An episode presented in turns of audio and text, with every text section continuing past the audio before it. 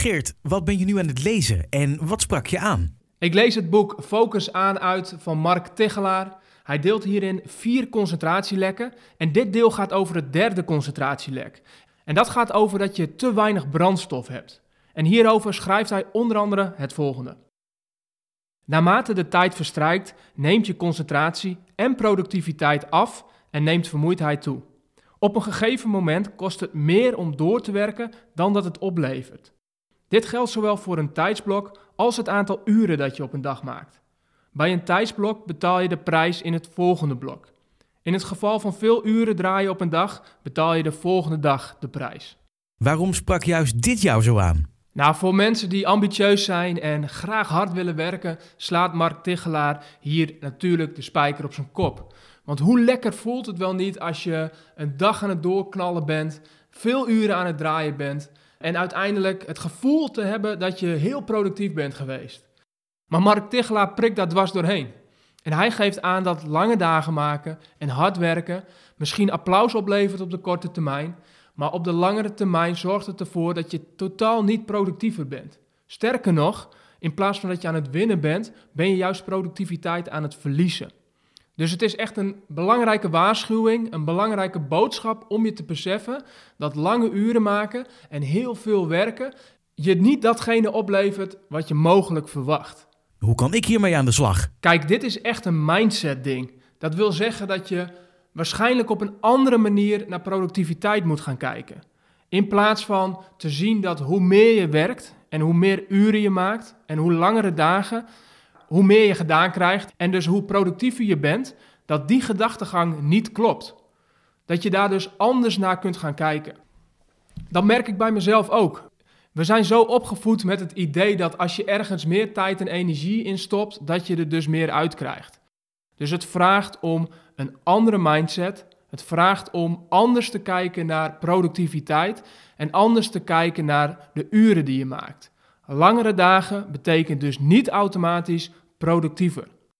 Sterker nog, je verliest ermee. En dat laatste is minstens zo belangrijk. En op het moment dat je dat anders gaat zien voor jezelf, dan weet ik zeker dat de praktische toepassing ook wel naar boven komt. Maar dit gaat nog niet zozeer over wat je er praktisch dan mee kunt gaan doen, maar dit gaat vooral over een mindsetverandering. Anders gaan denken over het besteden van je tijd. Ik lees Focus aan uit van Mark Tichelaar. Hij beschrijft hier onder andere het grote concentratielek dat we te weinig brandstof ervaren. En hij deelt een stuk over het nemen van goede pauzes. En daarin deelt hij ook twee belangrijke voorwaarden om te kunnen meten of iets een goede pauze is. Hij schrijft hierover het volgende. Mijn ervaring is dat mensen niet vermoeid naar huis gaan door de inspanning die ze hebben geleverd, maar door het gebrek aan ontspanning. De belangrijkste reden is dat we pauzes beoordelen op basis van hoe leuk we iets vinden om te doen. Hoe leuker het is, hoe meer ik mezelf oplaad. Alleen voor ons brein werkt dit niet zo. Elke keer wanneer onze hersenen informatie opnemen, zijn ze aan het werk. Hoe leuk het onderwerp ook is. Beter is het om jezelf de vraag te stellen: neem ik informatie op? Indien ja, dan zijn onze hersenen aan het werk. Neem je geen informatie op? Top. Je hebt aan de eerste voorwaarde van een pauze voldaan. En de tweede voorwaarde is afdwalen. We zien afdwalen vaak nog als iets slechts of als iets wat ten alle tijde vermeden moet worden. Maar je kunt pas echt goed focussen als je ook kunt ontfocussen. De truc is dat je bewust kunt schakelen tussen deze twee vormen van aandacht. Waarom sprak juist dit jou zo aan? Dit stuk over pauzes is voor mij weer een eye-opener. Niet zozeer dat pauzes nemen op zich belangrijk is, maar wel dat de kwaliteit van je pauze heel belangrijk is. Het principe is dus, je kunt pas echt goed focussen als je ook kunt ontfocussen. En natuurlijk weten we al dat het belangrijk is om pauzes te nemen, dat je je ontspanning pakt, dat je niet de hele dag door aan het werk bent, dat je ook afstand neemt van je werk. Maar dit stuk maakt weer eens duidelijk dat alleen het feit dat je een pauze neemt niet voldoende is. Het gaat er ook om wat de kwaliteit van die pauze is. En die kwaliteit wordt dus bepaald door enerzijds hoef je geen nieuwe informatie op te nemen en anderzijds heb je de mogelijkheid om af te dwalen. Als ik heel eerlijk ben, is dat met mijn pauzes heel vaak niet het geval. Enerzijds omdat ik het prettig vind om het op een leuke manier in te vullen, dus die valkuil herken ik zeker.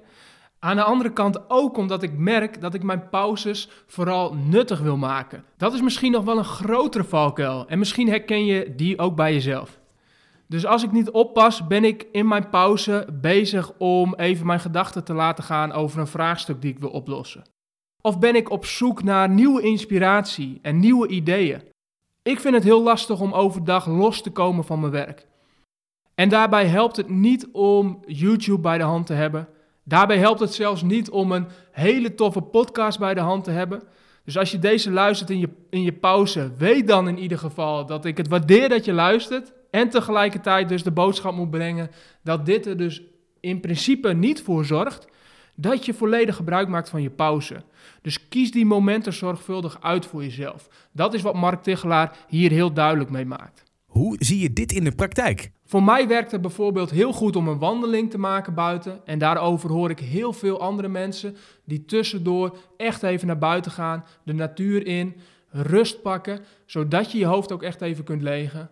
En daarnaast heb ik een hele relaxte, ontspannen stoel op mijn kamer staan waar ik werk met een mooi uitzicht. En dat helpt mij heel erg als ik daarop ga liggen om eventjes alleen naar buiten te kijken, af te dwalen in mijn hoofd, tot rust te komen.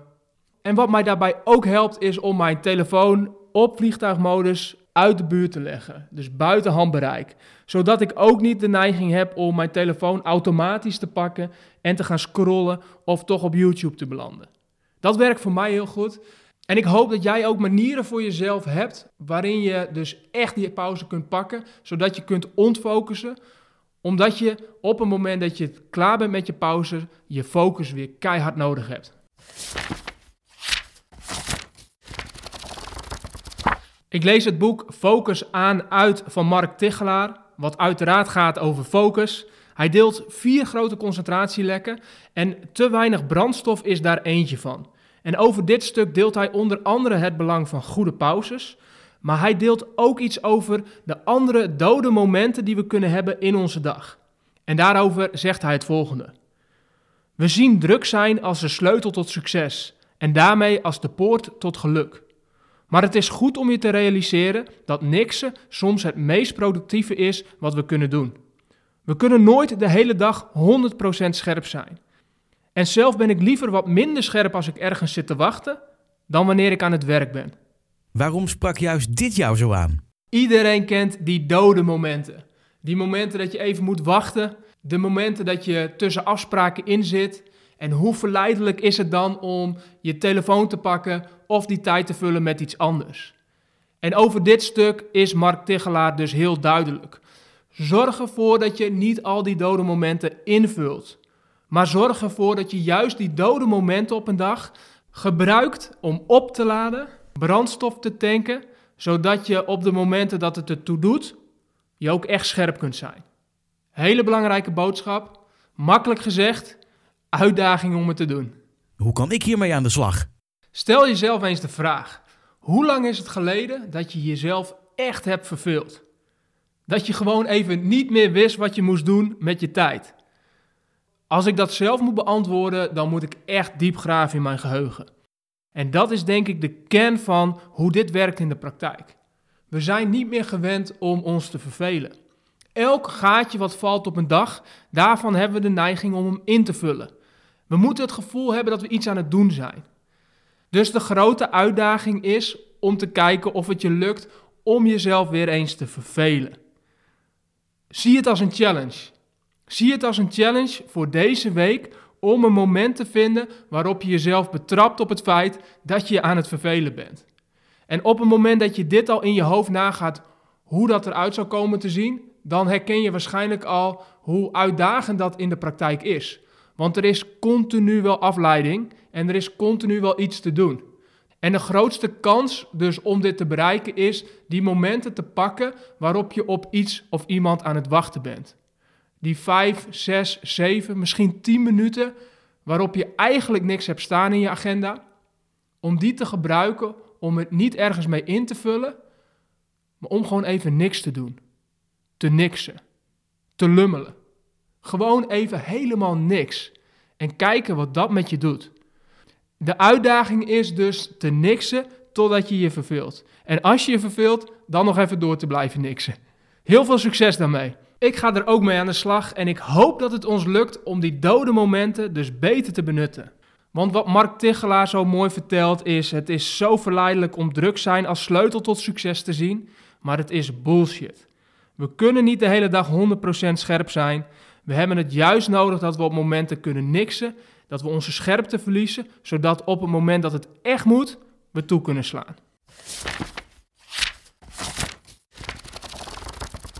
Ik lees het boek Focus aan uit van Mark Tichelaar. Hij deelt vier grote concentratielekken.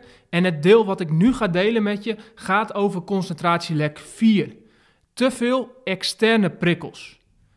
En hierover zegt hij onder andere het volgende.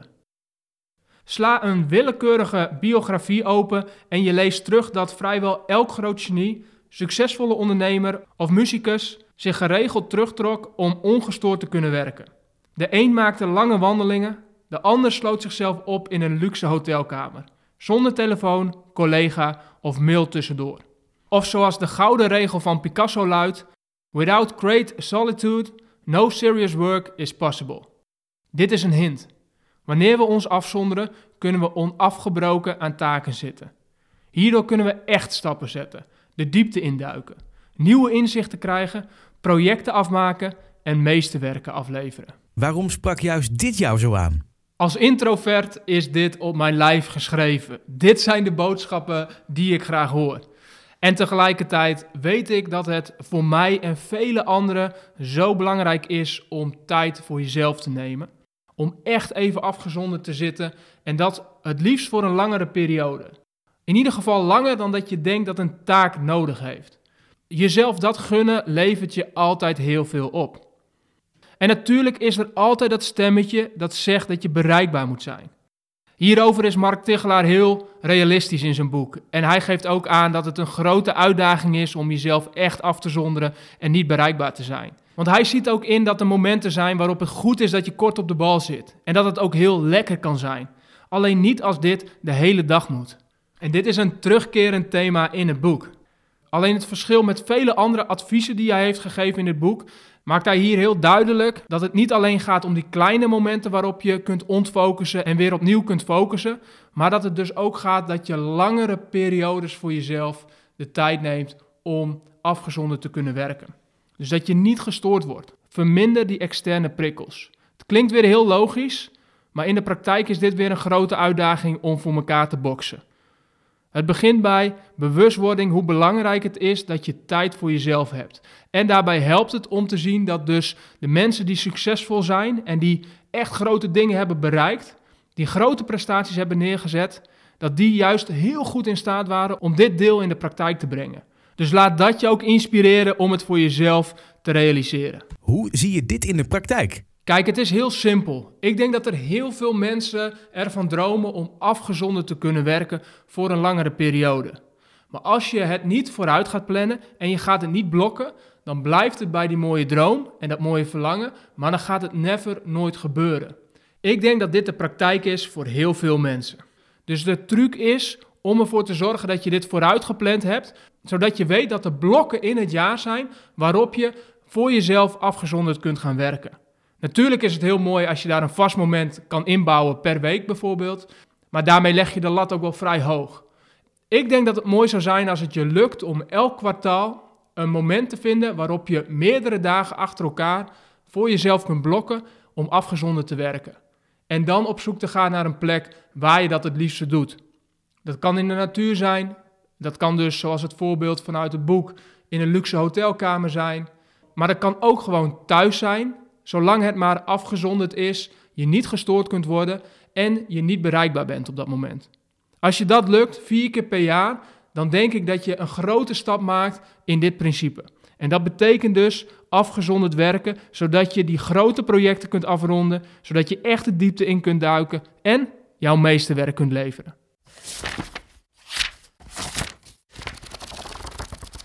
Ik lees het boek Focus aan uit van Mark Tichelaar. En dit deel gaat over een groot concentratielek dat hij beschrijft. namelijk te veel externe prikkels. En hierin heeft hij het onder andere over de uitdaging die je kunt hebben met de notificaties op je telefoon. En hierover zegt hij het volgende.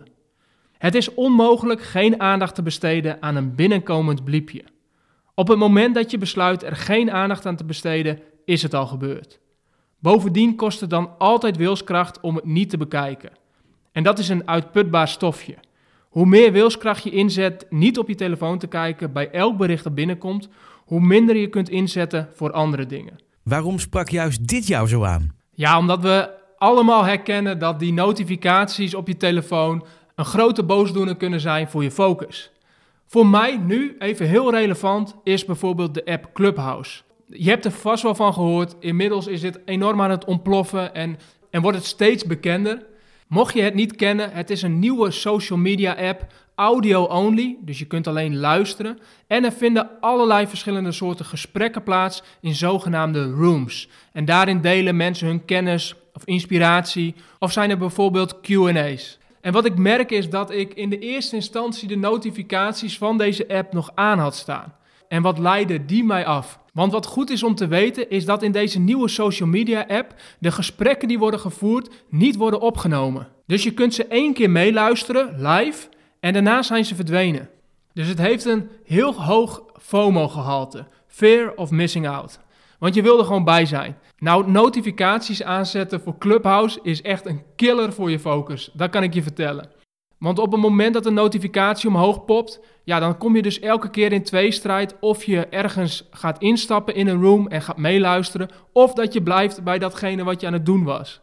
Nou, ik heb inmiddels die notificaties uitgezet, maar in eerste instantie merkte ik echt de drang, omdat dit een nieuwe app is en omdat ik graag op de hoogte blijf van hoe het zich ontwikkelt en wat erop gebeurt, merkte ik hoe groot de verleiding was om juist hier wel even de notificaties voor aan te zetten. Zodat ik niks hoefde te missen. En hier gaat dat stuk natuurlijk over. Je bent bang dat je iets mist, dus je zet notificaties aan. En voor sommige dingen is dat heel goed, die wil je ook niet missen.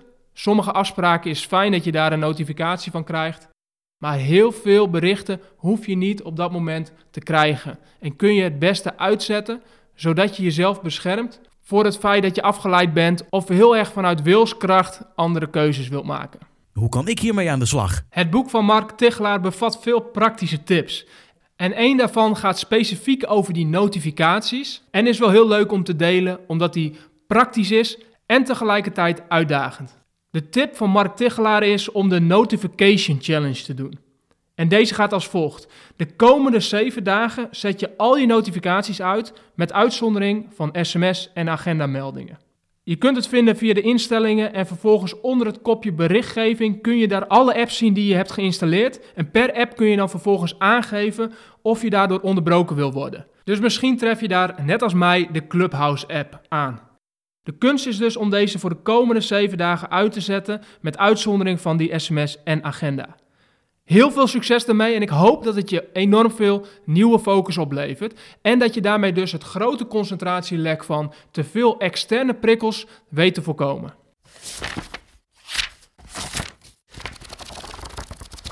Ik lees Focus aan uit van Mark Tichelaar en hij heeft het hier onder andere over de productiviteitsparadox. En hij schrijft hierover het volgende. In de afgelopen jaren heb ik steeds meer gemerkt dat creativiteit en productiviteit elkaars tegenpolen zijn. Alles wat onze productiviteit vergroot, verlaagt onze creativiteit en vice versa. Wanneer we met iets nieuws moeten komen, dan kunnen we daar niet van 9 tot 5 zo efficiënt mogelijk en zonder afleiding aan werken. De dingen die ons niet productief maken, zoals bijvoorbeeld dagdromen, simpele taken tussendoor doen of even een ommetje maken, zijn juist de factoren die het creatieve proces bevorderen. Dit kan in de ogen van de mensen die productief willen of moeten zijn, overkomen alsof creatievelingen er met de pet naar gooien en niet hard werken. Maar niks is minder waar. Om tot creatieve inzichten te komen, moeten we soms niet productief zijn.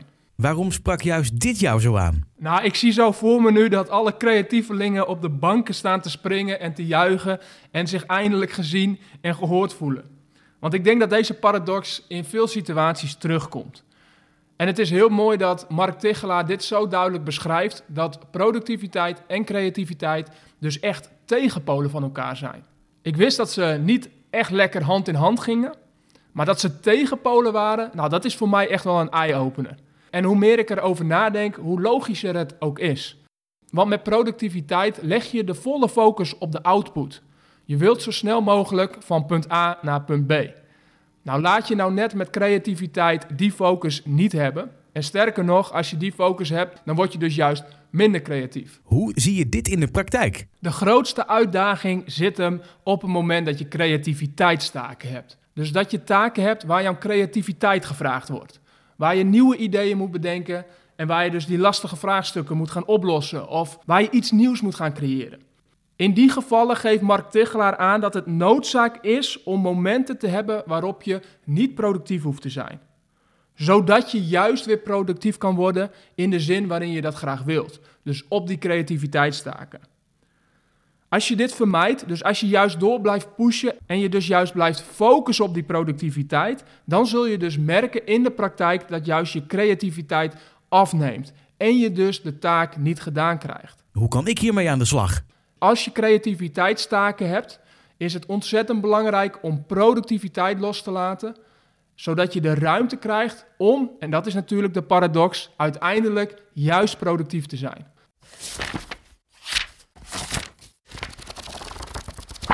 Ik lees Focus aan uit van Mark Tichelaar en hierin beschrijft hij onder andere het gevaar van te veel informatie opnemen. En hierover schrijft hij het volgende. Als we ergens niet uitkomen, is dat een teken dat onze gerichte aandacht uitgeput is. Het beste wat we dan kunnen doen is geen nieuwe informatie opnemen. Door geen nieuwe informatie op te nemen, krijgen de hersenen de ruimte om informatie te ordenen, op te ruimen en verbanden te leggen. Waarom sprak juist dit jou zo aan? Het doet me denken aan de tijd dat ik aan het backpacken was door Australië. En in die tijd had ik eh, uiteraard geld nodig om door te blijven reizen. En zo heb ik tien weken lang op een bananenplantage gewerkt. En ik kan je vertellen, dat was echt doodsaai werk. Dat was de hele dag door dezelfde taken doen. En daar werd je op een duur helemaal gek van. Op het begin had ik daar heel veel moeite mee. Maar gaandeweg merkte ik dat het ook de broedplaats was voor hele mooie nieuwe ideeën en nieuwe inspiratie. Juist doordat al dat werk zo doodsaai was. En ik kan wel zeggen dat daar de basis is gelegd, het fundament voor de loopbaan zoals ik die nu heb. Daar is bijvoorbeeld ook het idee ontstaan om zelfstandig ondernemer te worden. En daar zijn de plannen ontstaan om te gaan coachen. En daar zag ik heel erg goed voor me wat ik precies wilde. Dus juist in die tien weken waarin ik heel weinig nieuwe informatie tot me nam en heel veel repeterend werk deed, saai werk deed, had ik heel veel ruimte in mijn hoofd om juist nieuwe ideeën te bedenken en daarmee dus ook richting te geven aan mijn leven. Deze tien weken op een bananenplantage is voor mij alweer bijna tien jaar geleden. En moet je kijken hoeveel vruchten ik daar nog steeds van pluk.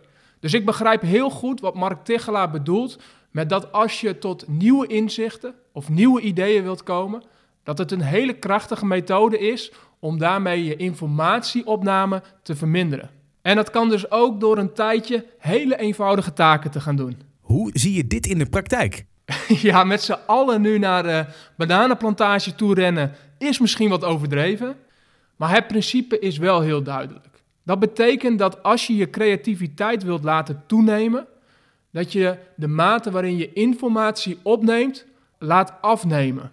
Dus minder informatie tot je neemt. En dat hoeft niet per se te betekenen dat je dus op de hei gaat zitten, wachten totdat er een geniaal idee tot je komt. Het zou kunnen. Maar het kan ook betekenen dat je voor een tijdje eenvoudige taken gaat uitvoeren. Taken waarbij je niet zoveel hoeft na te denken. Taken die op de automatische piloot gaan. Of dat je gewoon gaat merken dat er in het dagelijks leven voldoende momenten zijn waarop je die creatieve ideeën kunt krijgen. Het is niet voor niets dat we onder de douche soms de beste ideeën tot ons komen. Of bij een rondje wandelen. Dat gaat allemaal uit van dit principe. Juist op momenten dat je niet heel hard probeert om productief te zijn en nieuwe informatie tot je neemt, geef je creativiteit alle ruimte. En kun je dus tot die nieuwe ideeën en die nieuwe inzichten komen.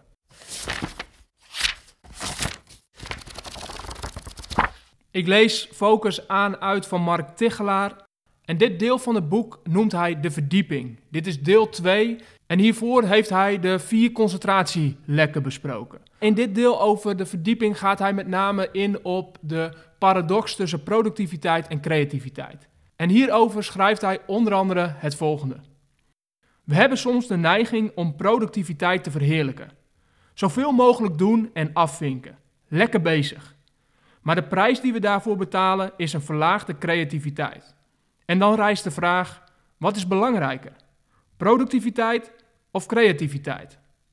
Mijn ervaring is: hoe hoger iemand in de boom zit, hoe meer het draait om het laatste en gek genoeg, hoe minder productief je zou moeten zijn. Waarom sprak juist dit jou zo aan? Het is natuurlijk een hele prikkelende vraag om te stellen. Wat is belangrijker? Productiviteit of creativiteit? En in deze vorm, hoe Mark Tichelaar dat uitlegt, snap ik heel goed deze tweestrijd. Want als je als kenniswerker een moeilijk vraagstuk weet op te lossen, ja, dan ben je eigenlijk heel productief bezig. Zeker als dat jouw organisatie heel veel tijd scheelt om bijvoorbeeld een project goed af te ronden. Dus ja, wat is nu echt productiviteit en wat is nu echt creativiteit? In de manier waarop Mark Tichelaar het presenteert, lijkt het echt het tegenovergestelde van elkaar. En eerder deelde ik ook dat hij dit ziet als tegenpolen. En dat snap ik ook heel goed. Dat ze elkaar heel erg in de weg kunnen zitten.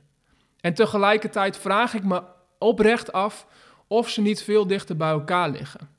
Of productiviteit en creativiteit wel zo makkelijk uit elkaar te houden zijn. Of zitten ze in de praktijk niet veel dichter bij elkaar? En als dat zo is, dan vat ik de boodschap van Mark Tichelaar zo op dat je ervoor moet waken dat je één van de twee op een voetstuk zet. Dus het gaat nooit alleen over creativiteit en het gaat ook nooit alleen over productiviteit. En ik denk dat de wereld waarin we leven inderdaad sneller geneigd is om productiviteit op een voetstuk te plaatsen. Productiviteit en creativiteit lopen denk ik elke keer dwars door elkaar heen en je hebt beide nodig. Het zijn misschien wel de yin en yang die je beide nodig hebt om tot je optimale resultaat te komen. Geen van beide kan op zichzelf staan. En zo vat ik de boodschap van Mark Tichelaar op.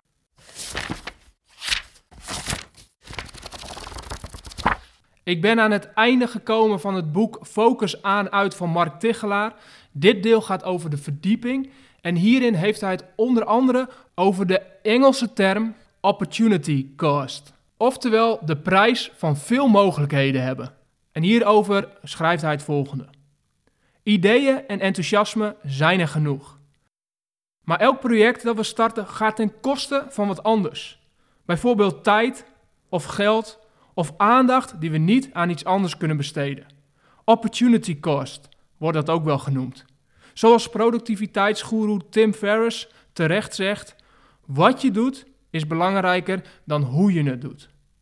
De focus op één topprioriteit is iets wat alle snelgroeiende bedrijven met elkaar gemeen hebben. Waarom sprak juist dit jou zo aan? Ik ben blij met deze toevoeging in het boek, want deze verdieping is ontzettend belangrijk om te maken, omdat in het grootste deel van het boek ligt de focus op focus op microniveau. Dus juist op hoe je je dag kunt indelen en hoe je ervoor kunt zorgen dat je veel gedaan krijgt. Maar dit stuk gaat meer over focus op macroniveau. Dat betekent dat de keuzes die je maakt voor bijvoorbeeld de projecten waar je aan werkt, dat dat ontzettend belangrijk is. Dat dat op macroniveau er al voor kan zorgen dat je wel of geen focus kunt hebben. Hoe zie je dit in de praktijk? Ik spreek heel veel professionals die moeite hebben om keuzes te maken. Juist omdat ze zoveel dingen leuk vinden om te doen en ook nog eens goed zijn in wat ze doen. En dat zorgt ervoor dat ze ontzettend veel mogelijkheden zien en kansen zien om hun werkende leven vorm te geven. En daarin gaat het ook vaak mis. Veel keuzes zorgt ervoor dat het moeilijker wordt om te kiezen. En niet kiezen is echt een killer voor jouw focus op macroniveau. Want overal waar je ja tegen zegt, dat betekent ook gelijk dat je nee zegt tegen een hoop andere dingen. En als je geneigd bent om overal ja tegen te zeggen, dan zul je merken dat je overal gezien moeite hebt om focus te hebben. Dat je zoveel ballen in de lucht hebt dat je eigenlijk niks echt goed doet. Maar dat je alles een klein beetje doet, gemiddeld.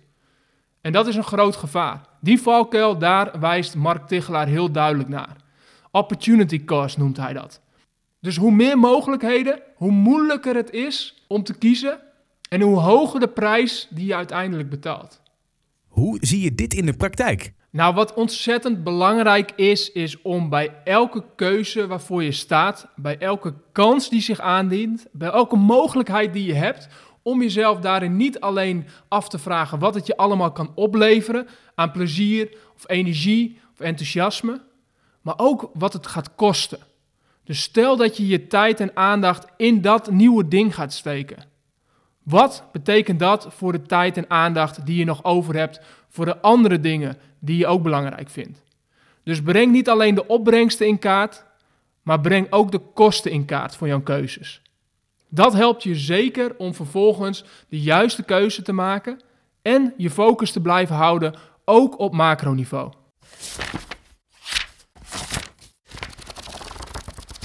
Ik ben aan het einde gekomen van Focus aan uit van Mark Tichelaar. En ik moet zeggen dat ik dit boek als heel inspirerend en waardevol heb ervaren. Het heeft me veel nieuwe inzichten opgeleverd, mede door het duiden van de vier grote concentratielekken en wat je er tegen kunt doen. En wat het met name prettig maakt, is dat hij heel erg to the point is geschreven en dat hij bomvol zit met praktische tips. Het boek eindigt ook in stijl, op een praktische en activerende manier, namelijk met een focus challenge. En deze focus challenge wilde ik je niet ontnemen. Ik moet daarbij wel eerlijk zeggen, ik heb hem zelf nog niet gedaan. Maar ik ben zeker van plan dit te gaan doen. Dus hierbij de uitnodiging en de uitdaging om deze met me mee te doen. De Focus Challenge bestaat uit drie stappen. En ik neem je mee op de manier zoals Mark Tichelaar ons daarin meeneemt als lezer. Oké, daar gaan we. Met de Focus Challenge belooft Mark Tichelaar ons in 10 dagen te bewegen naar meer rust, overzicht en controle.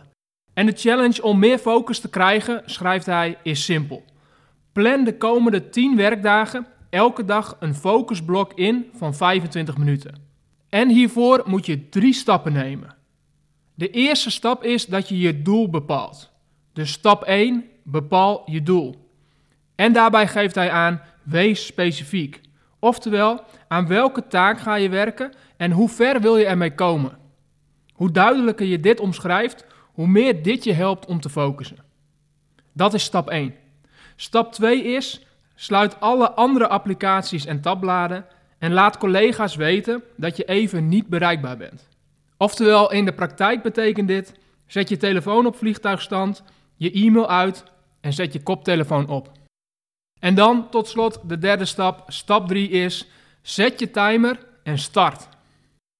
En daarbij merkt Mark Tegelaar nog op in het begin merk je dat 25 minuten misschien te lang is en dat je halverwege de behoefte krijgt om wat anders te doen. Dat is oké. Maar probeer de tijd dat je gefocust aan het werk wilt steeds verder op te rekken. Wanneer je met gemak elke dag 25 minuten kunt focussen, kun je dus ook de lat weer hoger voor jezelf gaan leggen.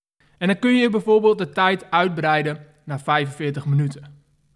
Tot slot zegt hij: Het doel is niet per se dat je binnen die tijd een taak af hebt. Het gaat erom dat je flinke stappen hebt gezet richting het einddoel. En op deze manier train je je concentratiespier.